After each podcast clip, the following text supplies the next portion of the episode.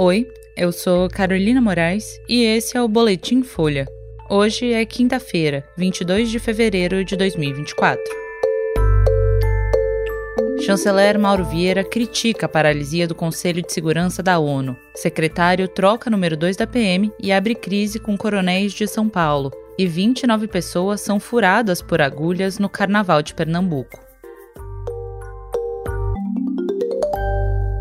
O ministro das Relações Exteriores, Mauro Vieira, criticou o que chamou de paralisia do Conselho de Segurança da ONU para conter conflitos no mundo, como as guerras na faixa de Gaza e na Ucrânia. Vieira abriu ontem a reunião de chanceleres do G20 no Rio de Janeiro. Ele afirmou que é dever do grupo assumir um papel na mediação das crises internacionais, porque ainda consegue reunir numa mesa de negociação países que estão em lados opostos. As instituições multilaterais, contudo, não estão devidamente equipadas para lidar com os desafios atuais, como demonstrado pela inaceitável paralisia do Conselho de Segurança em relação aos conflitos em curso. Esse estado de inação implica diretamente em perdas de vidas inocentes. Na terça, os Estados Unidos vetaram pela terceira vez no Conselho de Segurança da ONU um projeto que pedia cessar fogo imediato na guerra entre Israel e Hamas. A fala do chanceler brasileiro segue a linha de defesa do governo Lula pela reforma da governança global, uma das prioridades da presidência brasileira no G20. O grupo reúne os países com as maiores economias do mundo, além da União Europeia e da União Africana. O encontro dos chanceleres no Rio termina hoje.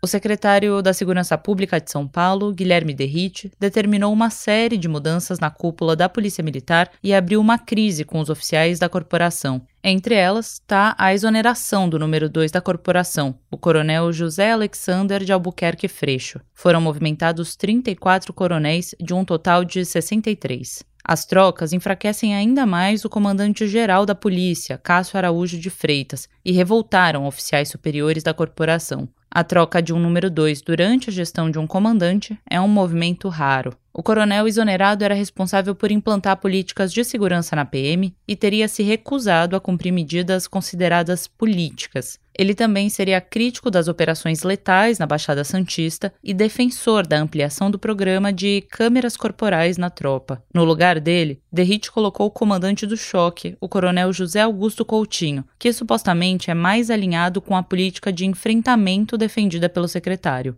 Coronéis prometem retaliações e falam nos bastidores em trabalhar para derrubar a Derrite. O secretário está no cargo desde o início da gestão do governador Tarcísio de Freitas, do Republicanos. Procurada, a Secretaria da Segurança falou em movimentações de rotina. Também disse que a atual gestão reconhece e valoriza o trabalho dos policiais paulistas e que não procedem as informações obtidas pela reportagem da Folha.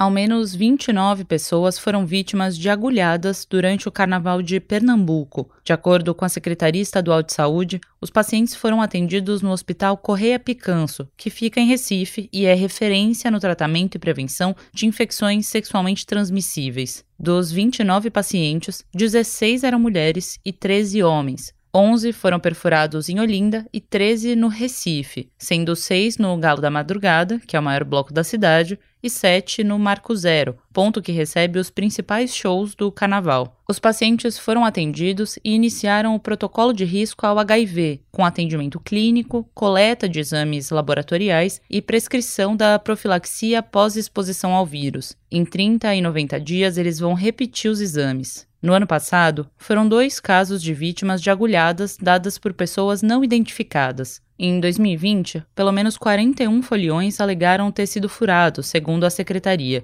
Os registros ocorreram nas festas de carnaval de Recife, Olinda e Orobó. Esse foi o Boletim Folha, que é publicado de segunda a sexta duas vezes por dia, de manhã cedinho e no final da tarde. A produção é de Magé Flores, Daniel Castro e Vitor Lacombe e a edição é do Rafael Conkle. Esse boletim usa o áudio do UOL. Essas e outras notícias você encontra em folha.com. Até mais!